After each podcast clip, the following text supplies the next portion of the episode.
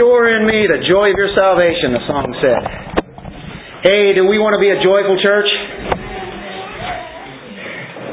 That's obeying a commandment.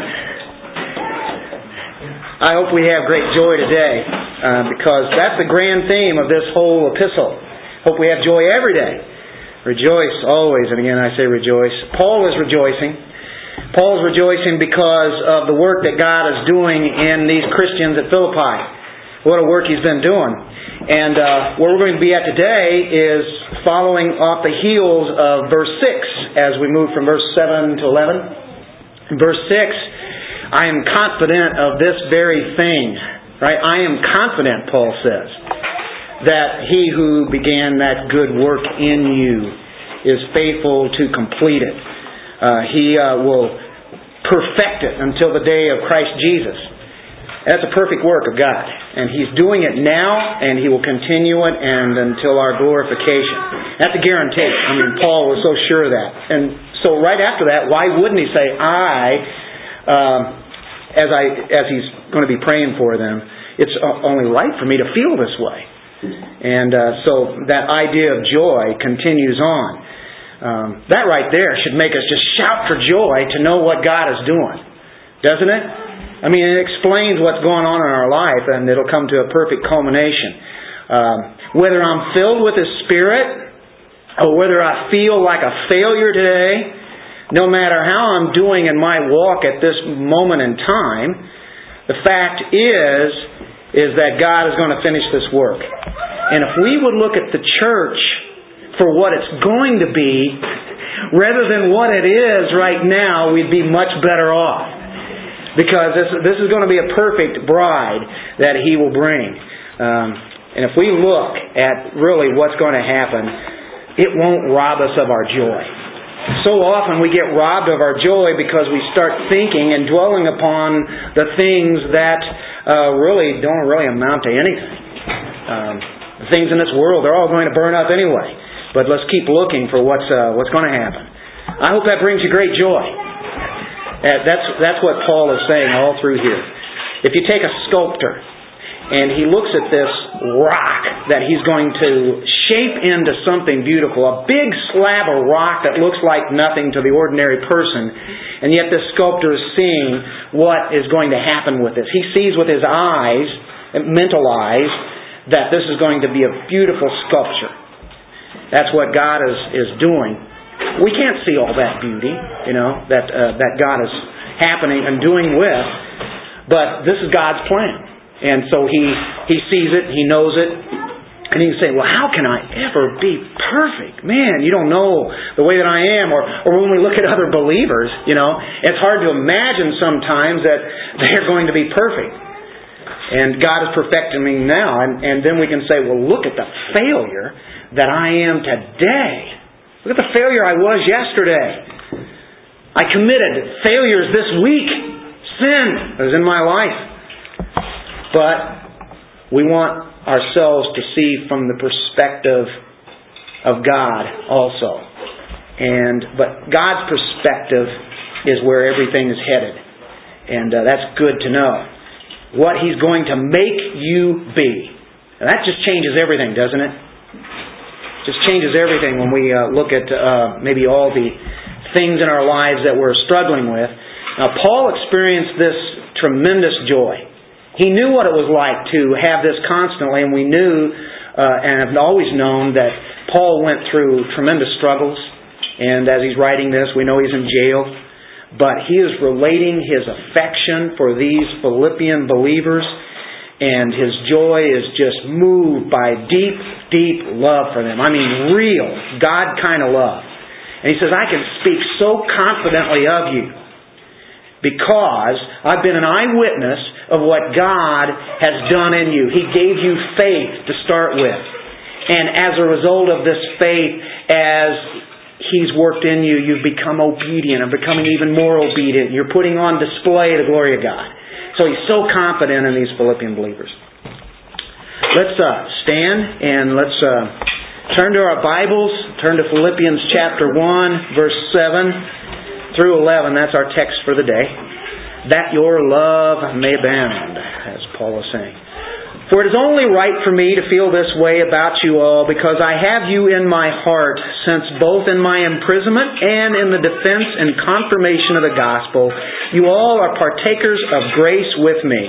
For God is my witness, how I long for you all with the affection of Christ Jesus.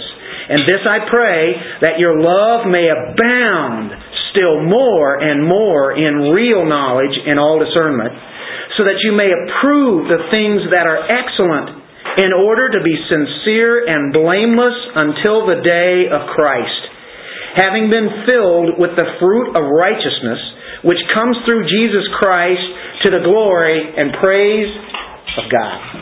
Father, we thank you for your word this morning, and may we be able to heed to it as Paul writes this encouraging thought that he has and, and uh, expressing his love for people uh, from a pastor's position. And may I be able to bring forth that truth uh, that Paul had for them and also for myself for this body of Christ. In Jesus' name, amen. You can be seated. And right off the bat in verse 7, after he said, I'm confident of this very thing, that he who began a good work in you will perfect it until the day of Christ Jesus. And now he says, For it is only right for me to feel this way. It's only right uh, morally right. Uh, it could be right before God. Uh, it's more than uh, just appropriate. This is an appropriate thing to do. That is right. But it's more than that. It's a required thing that he should have. He should have this. It, it, it's only right. Uh, this is the way it's supposed to be. I should be feeling this way for you guys. Um, this is the way that we all ought to feel for each other, right? Um, it's only right to feel this way. It's only right to feel, verse 3, thankful. I thank my God for all my remembrance of you. It's only right to feel joyful, always offering prayer with joy in my prayer for you all in verse 4. And then in verse 6, being confident of what God is doing. So it's only right to feel this way about you because of this. Now, the, next word here, it's only right. This is uh, appropriate, not only appropriate, but this is something we all should be doing for me to feel this way. Now, the uh, feelings come into play here, but it's more than a feeling. Ah, remember that song by Boston? more than a feeling. Uh, it goes far beyond that. This word here is phroneo. And it's not so much of an emotional feeling here. Paul was starting with phroneo, which is right here. It's the mind. It's your thinking. That's where this all starts. The emotions really do matter, but we're talking about the disposition of the mind. We're talking an attitude, an action of the intellect that touches the feelings. So if your mind is thinking right, then your emotions will come in there uh, and, and do what they're supposed to do. But it starts with the mind. He has a concern. He doesn't say here the affections start at the heart, but it's where the mind is. Uh, he is not basing this affection upon some feeling. He says, It's right for me to think this way about you all. It's right for me to have this attitude about you all, this concern. So he starts with the mind, comes first and foremost from the, the thinking of the mind, and then it'll relate to the heart. It's right for me to think of this way about you. Now, we have to be careful though. We can just be all intellect, we can be all mind, and we'll be unbalanced. And we know the Scripture is dealing with balance constantly. And, and, as we go through the text here, the rest of this, we'll see how the mind and the thinking then uh, goes in uh, and plays a part with the, the feeling. Uh, if we don't have a feeling kind of love as Christians, then the emotional element is stolen, and we have to have feelings towards God. We have to have feelings towards our brothers and sisters. Um, but if we become feeling less, what, what is it? It's cold, uh, it becomes cold and sterile. Uh, we have to notice that uh, where the feelings come from, the feelings come from what we have thought about. If we read Scripture and we see a holy, majestic, supreme God, and we see the awesomeness of His majesty, then we start having the emotions for this God. Wow, what a God. When we, when we put it together who He really is, we could think that God is just an all-loving God and just be caught up into that. But we first think about what does Scripture say? Yeah, He is a loving God. What, what about all this other stuff? That comes into play, and then we realize that um, it's, it's more than just emotion, but it's more than just uh, thinking. Love is not a feeling. Love begins in the mind. There was a song by Don Francisco. Some of you might remember that song. Do you remember that? Love is not a feeling, it's an act of the will, is the, is the thought there. Um, the source of love. The source of love begins in the mind. We contemplate, we meditate upon that, and then out of that comes the rejoicing. And then it makes that affection just well up within the hearts. And you can't help then but rejoice when you start thinking on, on Him. Now, you, you have another key word that pops up, and it's heart. It's right for me to feel this way or think this way about you all because I have you in my heart. What does he mean by that? I have you in my heart. By the way, the word there is kind of interesting, cardia in the Greek, and that's not too far from our um, English word, is it? You think of heart, don't you? Cardio, cardia. I have uh, some capsules I take that are called cardio balance, and um, it keeps the blood flow going and everything happening for the heart. Um, but it, it, it, it's that's the heart. Uh, well, what is Paul saying here? I have you in my heart. Valentine's Day coming up and everything, you start seeing the, the hearts and the Valentines, right? and uh, Paul's not talking about that. Um, they are in his mind, but they now have moved from his mind to his cardia or heart. And I might ask you a question. Do you have God in your heart? Do you have your other brothers and sisters in Christ in your heart? Do you have them there? Now, you might have them in your mind. You might be thinking about them, and, as a matter of fact, as you take them before the throne of God and you pray for them, we intercede for each other, right? That's what a church does. So we have them in our minds. Yeah, I've been thinking about you. Yeah, I've been praying about you. But another one takes us from the mind to the heart. I have you in my heart. There's a different thing there. There's an 18 inch journey from your mind to your heart. So it takes it a little bit further. It's quite a distance. Matter of fact, it's maybe the longest journey in the universe, these 18 inches. Because we want to take people, not only what we think about them, but we want them right here. Not just filling our minds with knowledge here, but we should have the knowledge about other people just seeping into our hearts. Now that's a that's a God kind of love. Paul can't hide that love as he says this. Hey, uh, here's what I'm thinking. Uh, I'm feeling about you, and, and I have you in my heart as I think about you. He's overflowing. The joy is just bubbling from his mind to his heart and out of his heart, and he says, I can't help but tell you, man, you guys, look what God is doing in you, and I'm so thankful for you, and, and I, I love you from my heart. This is the inner person, the heart, the depth of the inner person. It's not one of those kind of things, hey, I'll be praying for you. You know, I'm praying for you. And that's great. Hey, I'm thinking about you. And that's really good to know. But when somebody actually says, you are really in my heart, I really mean it. I am, I am really serious. This, this heart here, this cardia, is dealing with the seat of the affections. This is where the affections come from. It's the real guts of our personality, if I can say that. Down deep, down in the bowels, even um, the depth of this inner person. Uh, and you can have this kind of feelings based upon what you have thought and known who people are in the Lord and how dear they are. And, and you may not see them for long periods of time. I mean, you might be separated by a distance of many, many hundreds of miles, thousands of miles. You don't see them maybe every day. You don't talk to them maybe every day, or you might. You know, you, got, you have Skype these days, and you can see people hundreds of miles away. You can talk to your family and everything. It's great, isn't it? But if you really have that kind of love, affection, you carry them in your heart. They're tied to you. They're connected to you. They're really important. So that's why Paul says, You're deep in my being.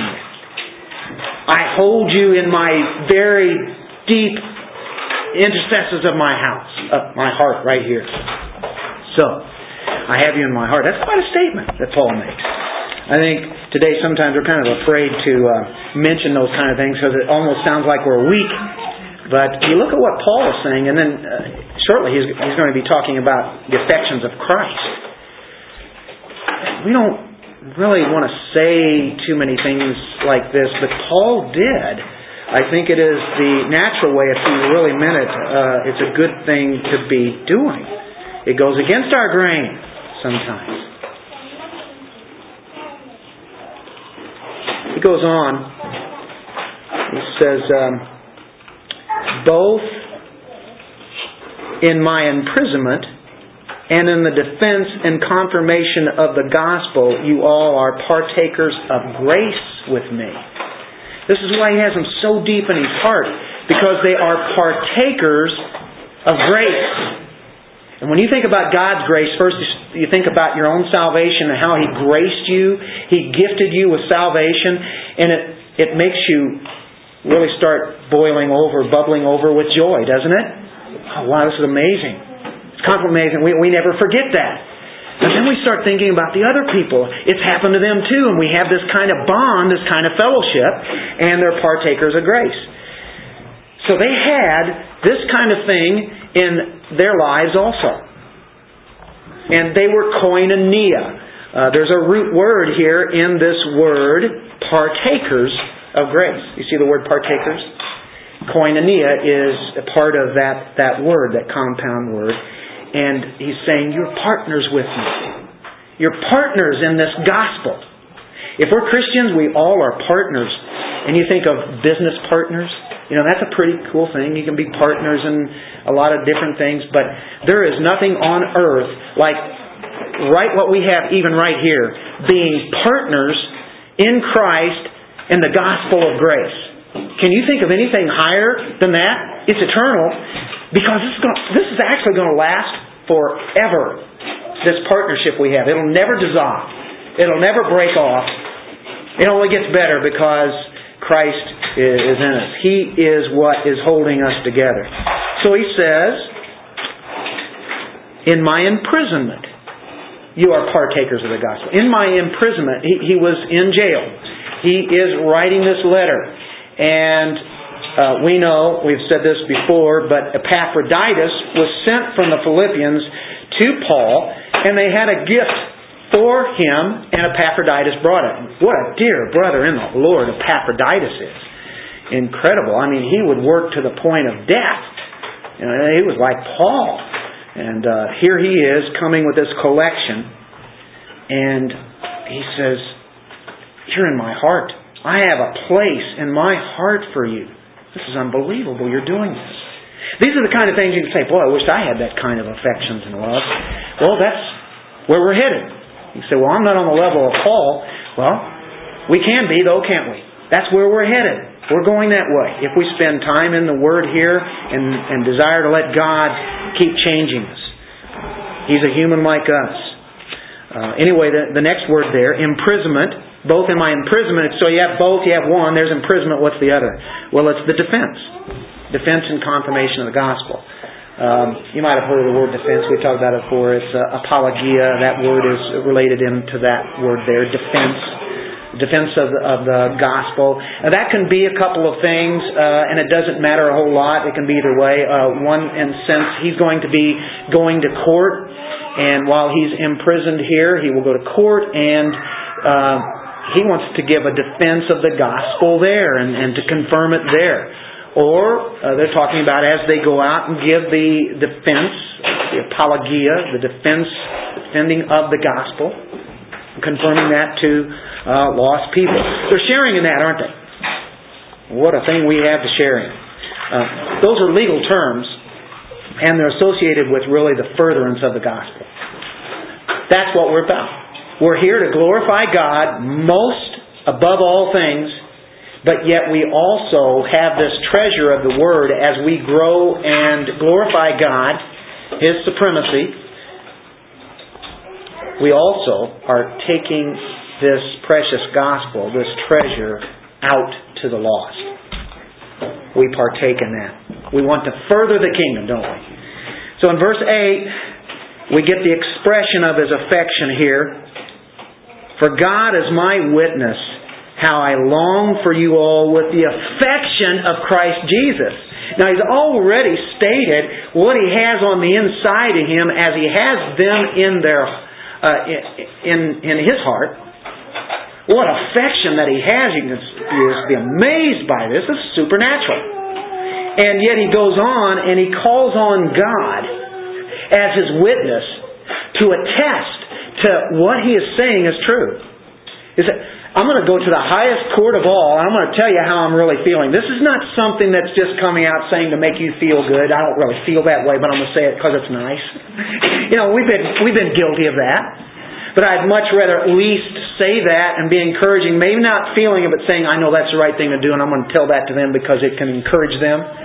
But deep down, it's not really there but maybe it will be. It's still good to do that. You can say, well, I feel like a hypocrite. Well, do that rather than think bad things about you know. And maybe that hypocrisy will start sliding off and, and truth will, will uh, prevail. But he says, I'm telling you about this truthfulness. This is really in my heart, folks, and I'm, I'm calling on God to come right into court here and to attest to this. All right? He says, How I long for you all. This is a whole church. I yearn for you all. Now, he uses something that is really hard to imagine with the affection of Christ Jesus. That's the kind of affection that I have for you. He could have stopped where he was at.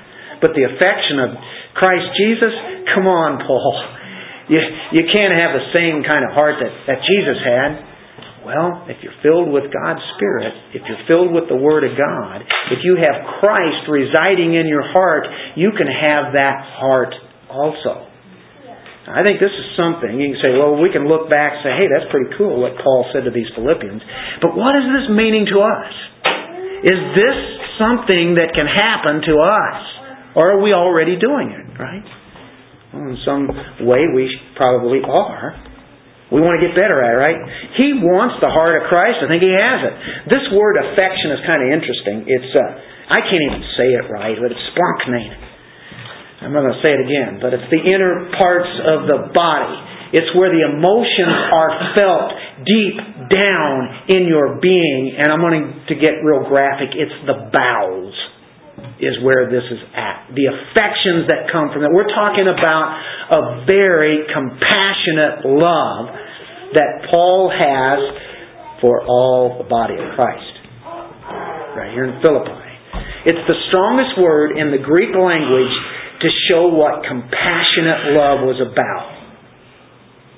When they really wanted to express, the Greeks, when they wanted to express what their love was for somebody, they would say, listen to this. I love you with all my bowels. Now, try writing that on a Hallmark card the next time you send it out. Or a Dayspring card. Dayspring's owned by Hallmark. We don't have too many Dayspring cards left. You better come in.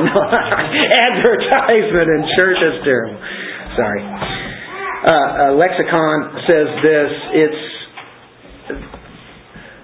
it has to do with the inner parts, soft parts of the body where the emotions were felt.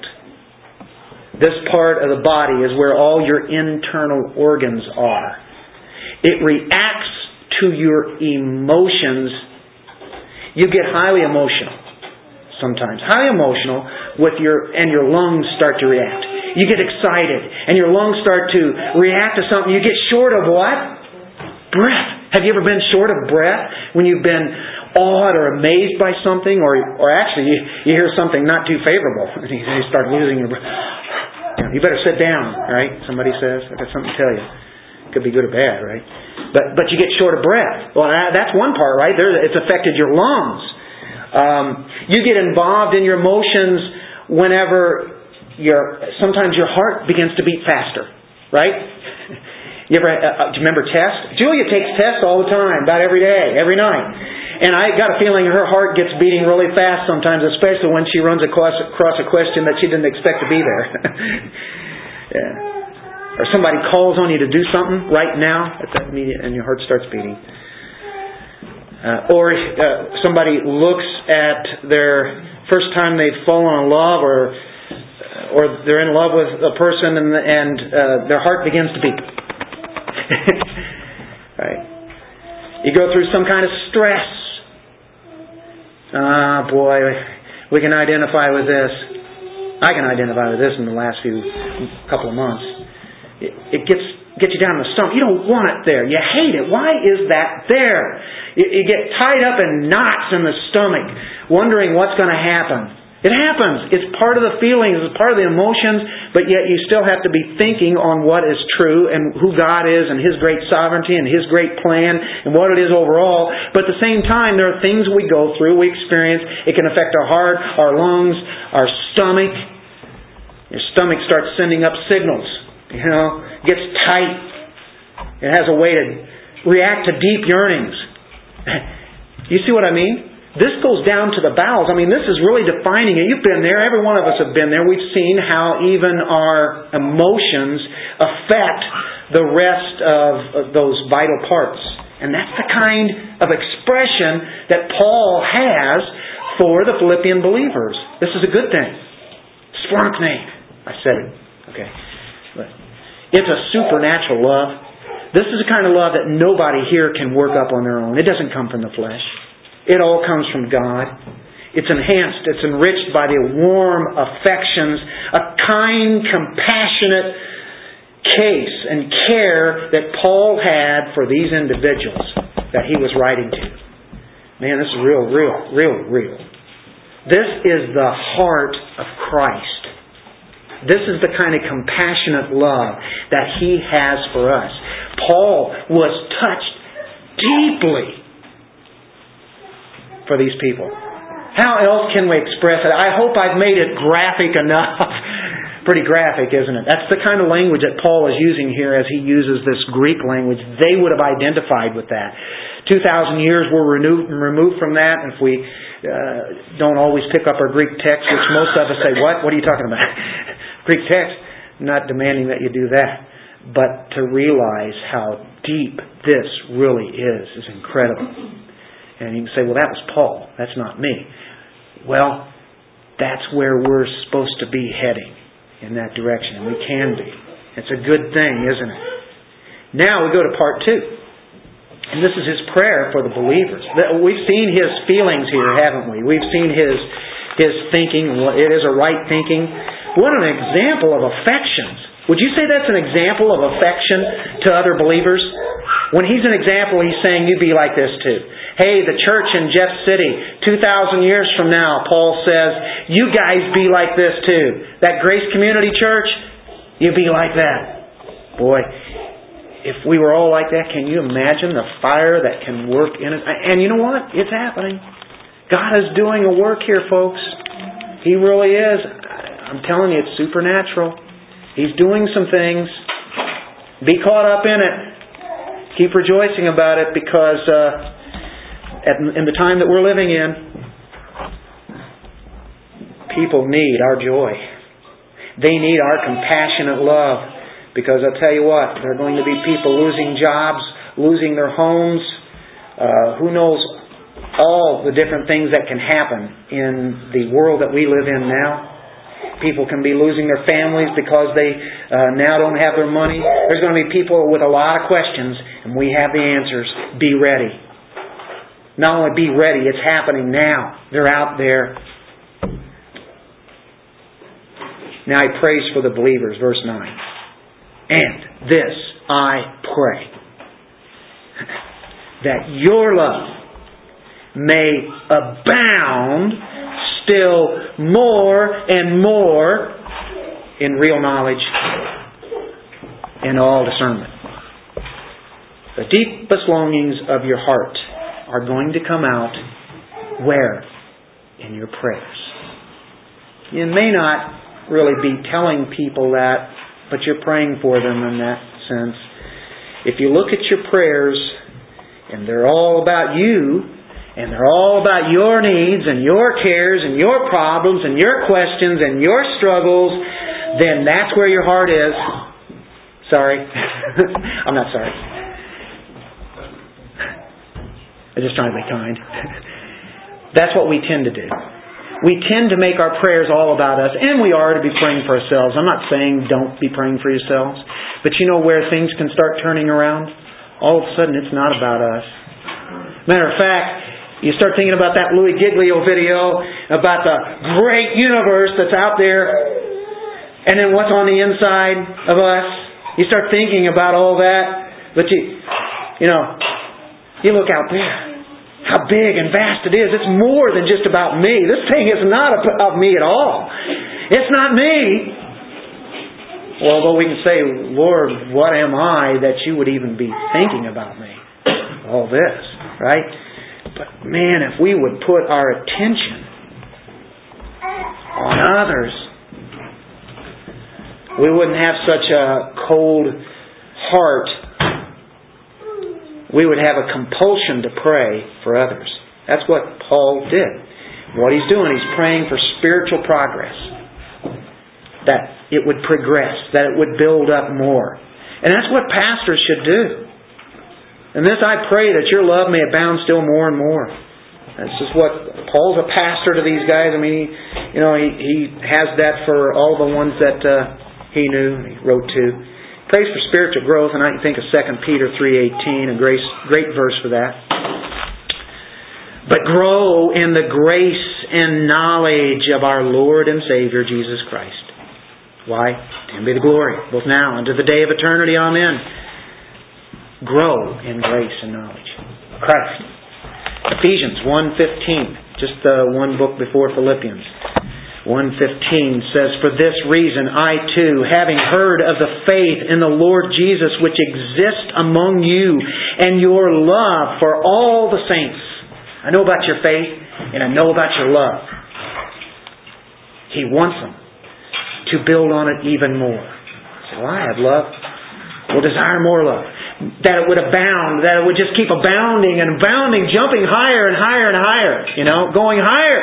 That's what Paul wanted because he knew that we hadn't reached it yet. We haven't attained to that goal, have we? Ephesians 3, verse 14 through 16, another great prayer that he had for these Ephesians. For this reason, I bow my knees before the Father, from whom every family in heaven and on earth derives its name, that He would grant you, according to the riches of His glory, to be strengthened with power through His Spirit in the inner man, so that Christ may dwell, make Himself at home in your hearts through faith, and that you being rooted and grounded in love, may be able to comprehend with all the saints what the breadth and length and height and depth, and to know the love of Christ which surpasses knowledge, that you may be filled up to the fullness of God. We want to have that love of Christ, the compassion of Christ, the affections of Christ. Wow. When we have His power and all the riches of His glory, then this love starts showing out even more. Uh, Colossians, the next book from Philippians, chapter 1, verse 10, another great prayer that Paul had Verse 9, for this reason also, since the day we heard of it, we have not ceased to pray for you and to ask that you may be filled with the knowledge of His will and all spiritual wisdom and understanding, so that you will walk in a manner worthy of the Lord, to please Him in all respects, bearing fruit in every good work and increasing in the knowledge of God strengthened with all power according to his glorious might for the attaining of all steadfastness and patience joyously oh my giving thanks to the father who has qualified us to share in the inheritance of the saints in light we share in the inheritance. How close we really are to each other is incredible. Sometimes we don't think of it that way, but that's where God has put us. A divine love. It's an action. Uh, being concerned about other people. Um, that's a hard one for people to swallow. It's not natural to love other people. Yeah, the family and uh, you know people we know real well, but other people, yeah, even though in the church I don't know them very well, so you know I don't have to have that kind of love for them, or you know forgiving people and wow. First Peter four eight says, and above all things, above all things, have fervent love. Fervent, you know what fervent love is? It's like a runner in a race and man, he has ran, uh, how about the 400 meters? And he's ran, and he's right at the end, and he's along with about three other guys, and they're neck and neck, and he stretches out as much as he possibly can, stretching out to the final string there as he breaks it as he goes through. He stretches out every muscle to get out everything that he can. And he says that's the kind of love that we're to have a fervent love. Boy, that's demanding. Peter really demanded something there as he was guided by God's Spirit. Um, 1 Peter 1.22 says, Love among yourselves, for love shall cover a multitude of sins. Now, what Paul is saying in this context is he puts love with knowledge. You notice in the other prayers, was it the same thing? It's not some kind of a good feeling kind of love for people. It's a godly kind of love that's based on knowledge and discernment. The two go hand in hand. Love without knowledge is no good. Knowledge without love is no good. It's not balanced. We must have both. It's a true knowledge of God here. That's what Paul wants. Still more and more in real knowledge. Real knowledge. Anyone who claims to love but he doesn't do it in accordance with knowledge, he's not really loving as a Christian loves. It's based upon knowledge. Discernment, Paul is praying for the Philippians and for me and you right here today that we cultivate good judgment, good discretion. It's not love that just overlooks the sinfulness of someone who continues in, in a sin that is affronting God's holiness. That's not love.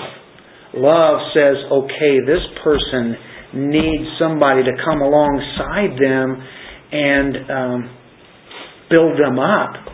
Also to say, hey, listen, that is not honoring God. And so that's the kind of discernment that, that uh, he wants them to have. It's a practical application of the deep knowledge, coming in with all that kind of love. Oh, that God would give us a perception that he has. Um, to love somebody intelligently. To, to know their needs. That's the kind of love. To, to know them so well that, hey, I see a need that they have. Nobody else knows it. That person isn't telling it, but here's what they need. It could be physical needs, spiritual need, mental needs, who knows? There, there could be a lot of things, but coming alongside there, recognizing that, and using discernment in that. Um, a potter makes a, a jar or a bowl, a plate, a dish, some, something like that as he as he does his pottery, and when he you know what he does is he bakes it, he puts fire to it. And, Anyway, sometimes some impurity could be in that clay that he's dealing with, or maybe because of a lack of uh, his perfection in, in making that, uh, it has a little bitty crack. And this cracked jar is now useless, isn't it? It's useless. You could take some hard wax you cover it up. You fill that crack with wax. But what happens when um, you really put something in there, especially if it's uh, something warm? You use, you know, you want to coat that and paint it, but still yet, if you go to a marketplace and uh, there's pottery there, one would take that and hold it up to light, sunlight hopefully. Sometimes in those dark alleys it's hard to see though. But if you have sunlight, you can take it up there. Oh, you can see through that painting that they had and that wax, and you can see through it and say, there's a crack there. That thing is no good. I don't want that, right? He wants something that is that is made good. Um, so it, it's there's a word here. Uh, I'm in verse ten. What we're doing is we're approving the things that are excellent. Um, testing money is is something that we want to see. Um, you can see that in Scripture. Um, used of testing of even the quality of animals that they would have. They would test them. Uh, it's used uh, maybe even the, the state of the sky, how, how the weather is. Testing that out, looking, analyzing the weather. So it has to do with testing, verifying, approving something. So verse 10 says, okay, this real knowledge is discernment, so that you may approve the things that are excellent, that you test it out. You, uh, you focus your time and energy on what really matters. You test this out. What is excellent? You approve what is has been assayed, uh, that has been tested, that has been proved. You're doing this kind of testing to show that it, it is real. It's uh, significant. Now, this is a prayer for the mind here again. When he says that your love will abound more and more in real knowledge and all discernment, so that you may approve the things that are excellent. As Christians, if we're going to pursue what is excellent, that's what we want to do, right? A pursuit of excellence, we have to have our minds, listen to this, over our moods. We have to have the right kind of thinking. Don't let your moods your emotion, whether it be anxiety or whatever it is, don't let that rule your actions, your will. Go back to Scripture, see who God is, what His promises are, what He is about. Let that come in to our thinking. It should pervade our thinking, and then when the emotions come in, we put them into the right place. He's praying that they would have their mind over their moods. You can't be a victim of your emotions. If you let your emotions take you as a victim, you're not going to prove what is excellent. So that you may approve the things that are excellent in order to be sincere and blameless until the day of Christ. Sincere and blameless here in verse 10. Um, and this is kind of relating again to that approving the things. It means to be genuine, without wax. In, in the Latin word, it means without wax. To be sincere, without wax. Remember the pottery? They'd put the wax on there, and then they'd paint it, and nobody could really tell what it is unless they test it out and put it up to the light. Well, here, the English word sincere um, is talking about, you know, if you have a carpenter, he'll carve things out. And if there's a fault, if there's a flaw in what he makes, he would conceal it with wax. And when, when the wax would harden, then he'd paint over and varnish it over, right?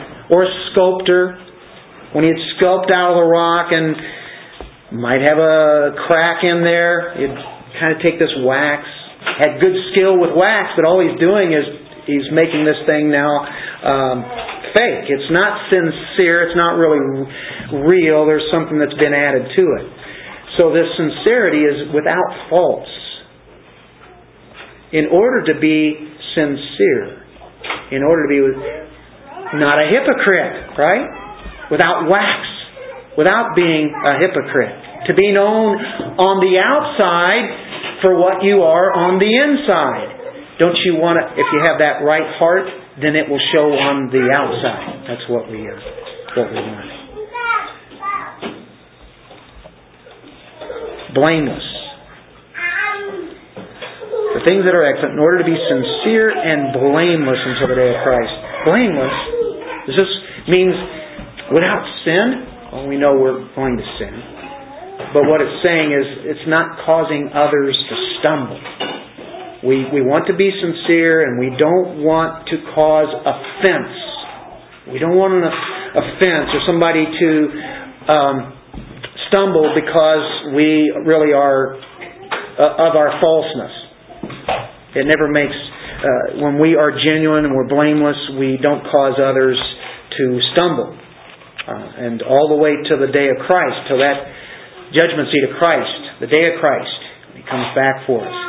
We want to be sincere and blameless, even in this world right here. And then we move into verse 11. Well, this thing is just packed with stuff, isn't it?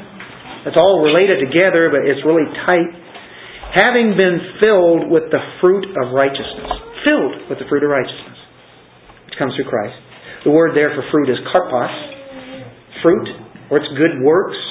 It's produce. It's the results of production. If He's working in us, as verse 6 says, then there's going to be fruit that's coming out of us, and uh, many different times. Of course, you think of the, the fruit of the Spirit, right? And that's righteousness there. Um, go into the Old Testament just for a moment. Proverbs chapter 11, verse 30. The fruit of the righteous is a tree of life, and he who is wise wins souls. The fruit of the righteous is a tree of life. It's life. Righteousness comes from Christ. Uh, it's a fruit. We're in Christ. We are righteous. We do have fruit. We want to bear fruit, even more and more, right? So as we have this kind of fruit, of course, what Paul is exhibiting here, he was filled with fruit. You can see it all over the place. Man, the tree is just fruitful all the time. It just seems like all seasons you can just go up there and just pick off a, you know, like love from that and, and joy. You know, there's the peace, and you know, you just continue on. Look at that fruit that this Paul has, right? I'm sure that, uh, of course, we know that's where that's coming from. It's it's really Christ. Let's look at Amos chapter six, verse twelve. So Amos, Amos, where you at? Well, you have Hosea, you have Joel, you have Amos. Amos actually has quite a few chapters. We turn to 6, verse 12. Do horses run on rocks? Or does one plow them with oxen? You have turned justice into poison, and the fruit of righteousness into wormwood. There he's talking you had, uh, you know, there's a fruit of righteousness. Look what you turned it into. It's useless. It's wormwood. Look what's happened. Wow. Go to James 3:18. Fruit of righteousness. And the seed whose fruit is righteousness is sown in peace by those who make peace this fruit of righteousness, it's, it's good works. It's, it results from salvation. And when you have a, a time of peace, righteousness just flourishes. It just uh, takes completely over in a peaceful place. Like right here amongst God's people, there is peace here, peace we have in Christ. Because of that peace, results as fruit in our life, righteousness just dominates. Can flourish here, Ephesians chapter 5, verse 9. When you have Christ, you have His righteousness. Ephesians 5, 9. For the fruit of the light. We're children of light, so we have fruit of this light. For the fruit of the light consists in all goodness and righteousness and truth. If you have Christ, you have all of that. Truth, truth. Ephesians 2.10. Everybody knows that section. Talking about, again, good works.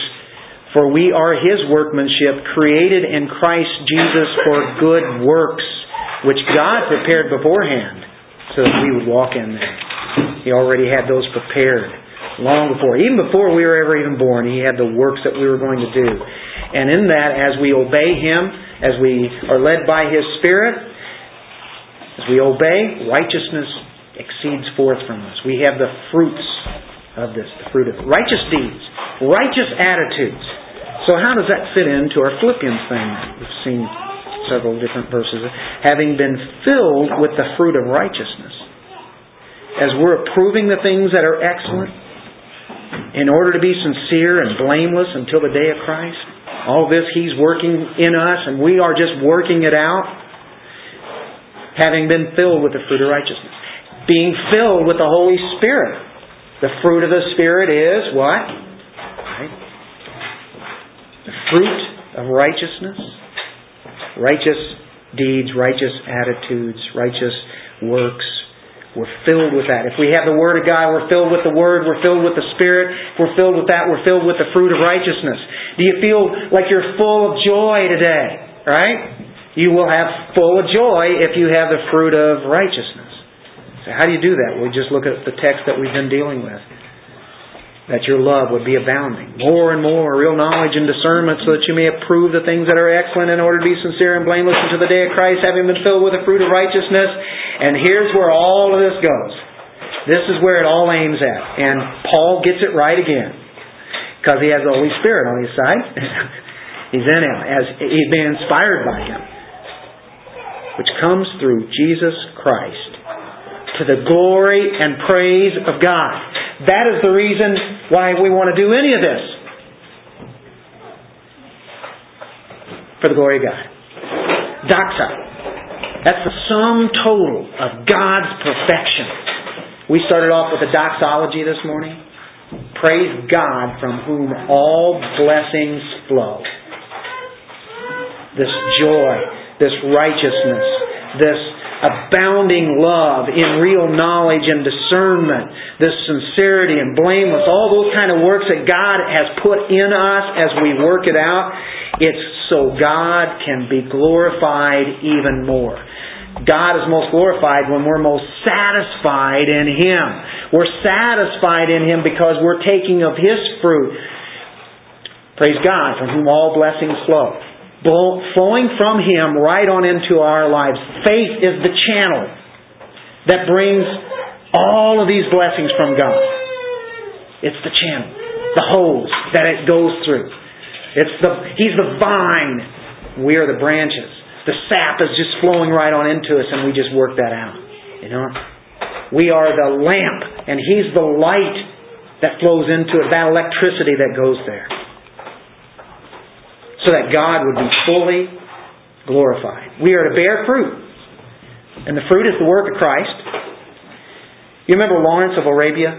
Remember the story of him?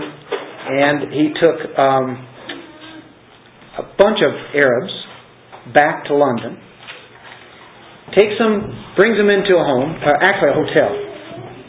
Beautiful place in London. And of course, they come from the desert. They're Bedouins. And these Bedouins really have to work hard for getting water. We take it for granted here. We just turn on the faucet and boom, water comes out. We don't think a thing about it, right? Anyway, they all, all they had ever done was live in a tent. Here they are in this beautiful hotel. And the thing that fascinated them the most out of all this hotel were the faucets. They saw this faucet and they'd, they'd turn it, and water would just flow out of it. Well, they knew they were going back to the deserts and uh, what they did is they started packing their bags, whatever they had, duffel bags. I don't know. They have that. Backpacks. they started taking these. They got the faucets off, put them in their bags. And anyway, when uh, when Lawrence comes in there and into the hotel room, he packs all the other guys up, and they're getting ready to leave, and he starts noticing all the faucets and in all the, the room there was all, all gone. It was unbelievable. You know, there it was. They thought the faucets had the water. And so they could, when they get thirsty over there, they just turn the faucets on and they drink from that. I'll have to remind you, that's the way our spiritual lives are. We recognize that we're faucets. Those faucets themselves really have nothing uh, of value. Water life does not come from that, it comes from Christ Himself. Unless you're connected to the pipeline, that flow, then uh, you're not going to be turning on anything. That means absolutely nothing. No matter if you turn that faucet all, all you want. Um, we as Christians are realizing that the power comes from the Lord Jesus Christ. And that's what He's saying here. All of this is coming through Jesus Christ. having been filled with the fruit of righteousness, having been filled, which comes through Jesus Christ. He is the life that's flowing there. So we have to realize that the fruit of righteousness comes through Jesus Christ. It's not something I worked up. I did this. Hey, I went to church. Look at the fruit of righteousness I have today. Look at this. It's because I went there. Because I prayed. I, I, I did this. I did that. Uh, he produces it in you. Verse 6 For I am confident of this very thing that he who began a good work in you will perfect it. This gives all the glory to him through our lives. All we are are just an instrument so this sums it all up. God's glorified. This is the ultimate end of all things. There is no other better thing on earth, in the heavens, that God would get the glory. That's where it's all aimed to. What is the chief end of man? God is chief end of man is to glorify God and enjoy Him forever. Isn't that interesting? Enjoy Him. As you glorify Him, there's where you get your true joy.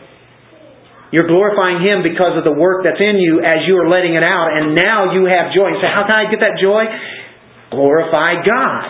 Don't glorify yourself or be seeking things that will please yourself and all the psychology the world has to offer. That's coming the backward way. No, you go to God first, you see His glory, and you become enamored by the stupendous majesty of our great God. And then as a result of that, look what flows from that. It starts with God. Don't try to please yourself, but please God. Paul prayed it right. And we can pray this right too. Because if we do, it brings supreme glory to our great God. That's the reason we exist. That's the reason we're here for today. Let's pray.